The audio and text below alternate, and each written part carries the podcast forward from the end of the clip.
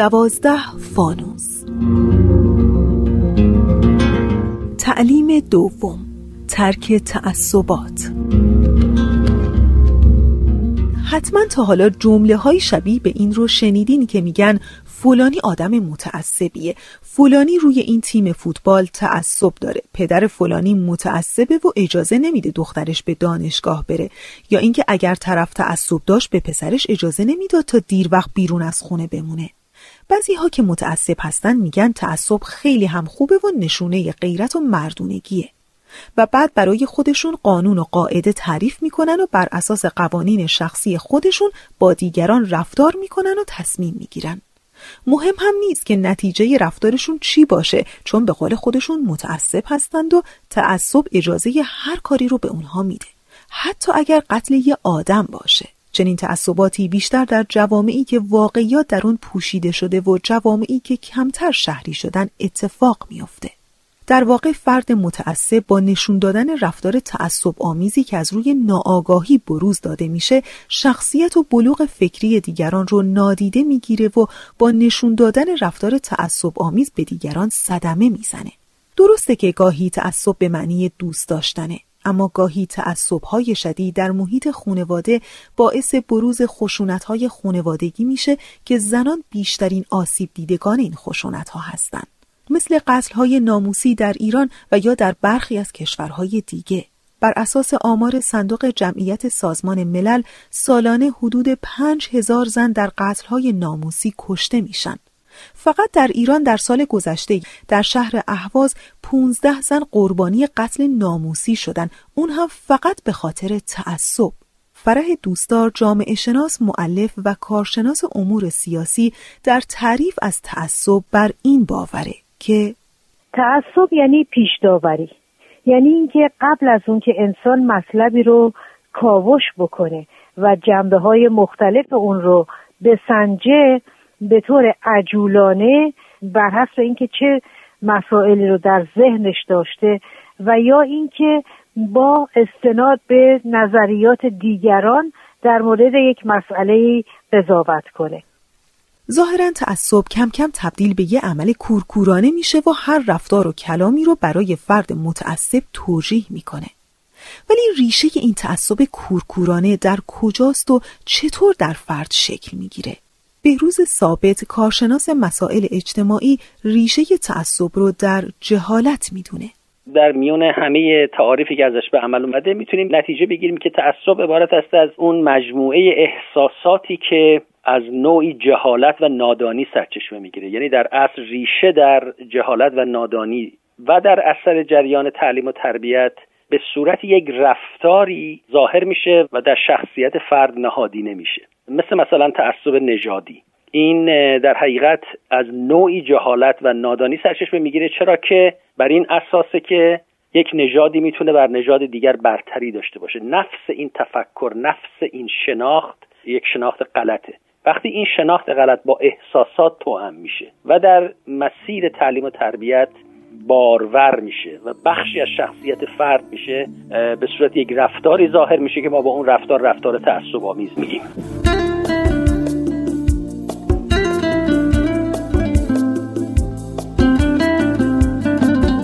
تعصب کورکورانه باعث بروز بی‌اعتمادی در سطح جامعه میشه. در واقع اگر در جامعه‌ای تعصب کورکورانه رواج پیدا کنه، پیش‌داوری به وجود میاد و واقعیت برای هیچ کس هم مهم نخواهد بود.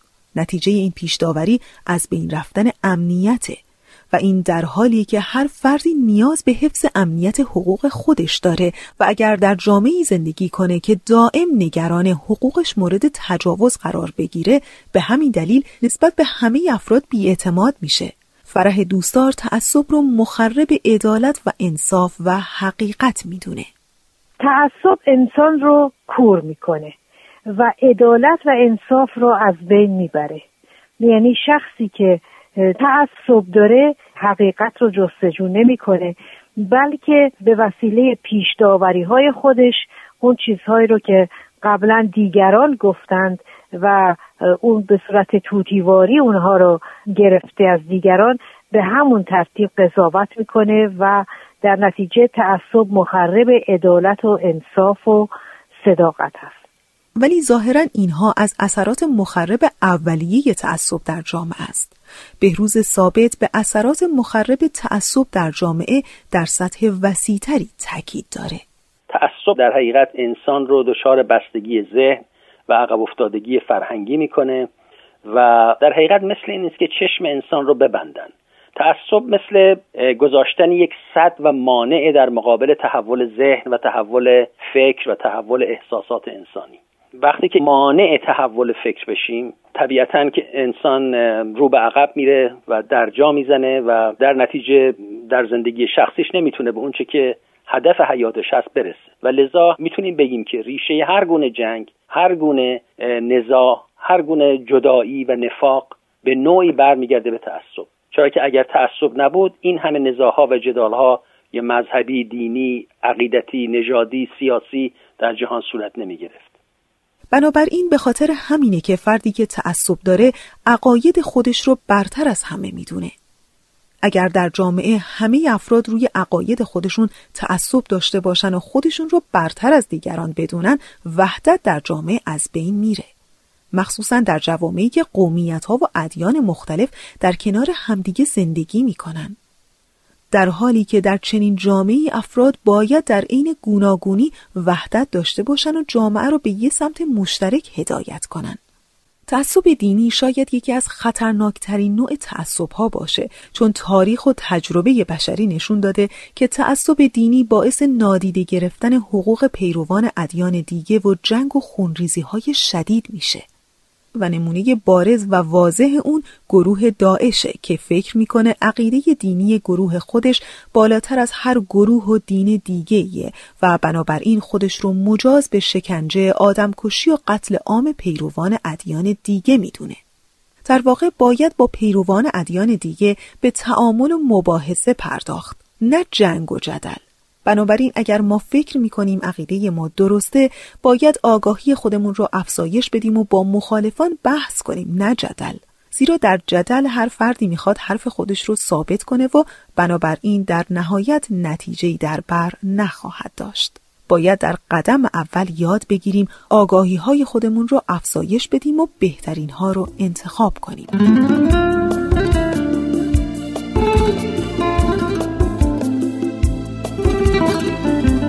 حضرت عبدالبها پسر ارشد حضرت بهاءالله بنیانگذار دیانت بهایی در مورد تعصب می‌فرمایند: عالم بشر به مرض تعصب مبتلا شده و این مرض مزمن است که سبب هلاک است. جمیع اختلافات و جنگ‌ها و نزاع‌ها و خونریزی‌ها سببش این تعصب است. هر جنگی که می‌بینید یا منبعث از تعصب دینی است و یا منبعث از تعصب جنسی یا منبعث از تعصب وطنی یا تعصب سیاسی است و تا این تعصبات موجود عالم انسانی آسایش نیابد. ولی حالا با توجه به اثرات مخرب تعصب در سطح فردی و اجتماعی، سوال اینجاست که چطور میشه از تعصب در زندگی فاصله گرفت؟ دکتر بهروز ثابت، کارشناس مسائل اجتماعی، به راههایی در این زمینه اشاره میکنه. باز برمیگرده به اینکه انسان ذهن باز داشته باشه و در این حال آماده باشه برای تغییر و تحول و دائم در حال کسب شناخت بهتری باشه از واقعیت هستی و محیط اجتماعی خودش. این شناخت دائم، یعنی این روند مداوم شناخت و آگاهی بیشتر، اگر همراه با تحول فکر باشه، همراه با باز بودن فکر بشه، در اون حالت انسان میتونه اون وقت اون مسائلی که ممکنه به صورت تعصب در ذهنش ریشه دووندن به اونها پی ببره و سعی بکنه که بر اونها فائق بیاد. معمولا در مواجهه با افراد میشنویم که من اگر روی عقیده‌ای و یا باوری پافشاری میکنم از تعصب نیست. این اصرار بر رأی و نظر نشونه یک باور قلبی عمیقه. ولی واقعا اینطوریه؟ از کجا میشه فهمید که ما نسبت به چیزی تعصب داریم یا نشونه همون باور قلبی عمیقمونه؟ فرح دوستدار، جامعه شناس، در این رابطه اینطور توضیح میده: ما باید همیشه این سوال رو مطرح کنیم که اون مطلبی رو که یا اون نظریه‌ای رو که داریم میدیم، آیا نتیجه تفکر خودمون، نتیجه تفحص و جستجو کردن و سنجیدن خودمون هست و یا اینکه این مطلب رو از دیگری شنیدیم و همون رو توتیواری نقل میکنیم. آیا خودمون به دنبال یک مطلبی رفتیم؟ کسانی که خودشون برن دنبال واقعیت همیشه یک نظر دیگه‌ای دارن تا افرادی که به وسیله تقلید و یا چون از دیگری شنیدن قضاوت میکنند.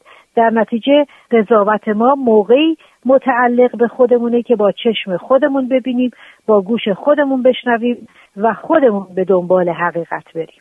شاید اگر در باور هر چیزی، یعنی میخوام بگم از باورهای دینی گرفته تا باورهای فرهنگی، اجتماعی و قومی، قبل از اصرار بر اون یا اقدام به عملی نظیر اونچه که در قتل‌های ناموسی در ایران اتفاق میفته کمی فکر کنیم و بنا به تاکید فرح دوستار اول از خودمون بپرسیم که چنین باوری چقدر بر پایه یک شناخت درست استواره، چقدر جوانب موضوع برای خود من روشنه و در قبول اون باور چقدر آگاهی خود من توأم بوده.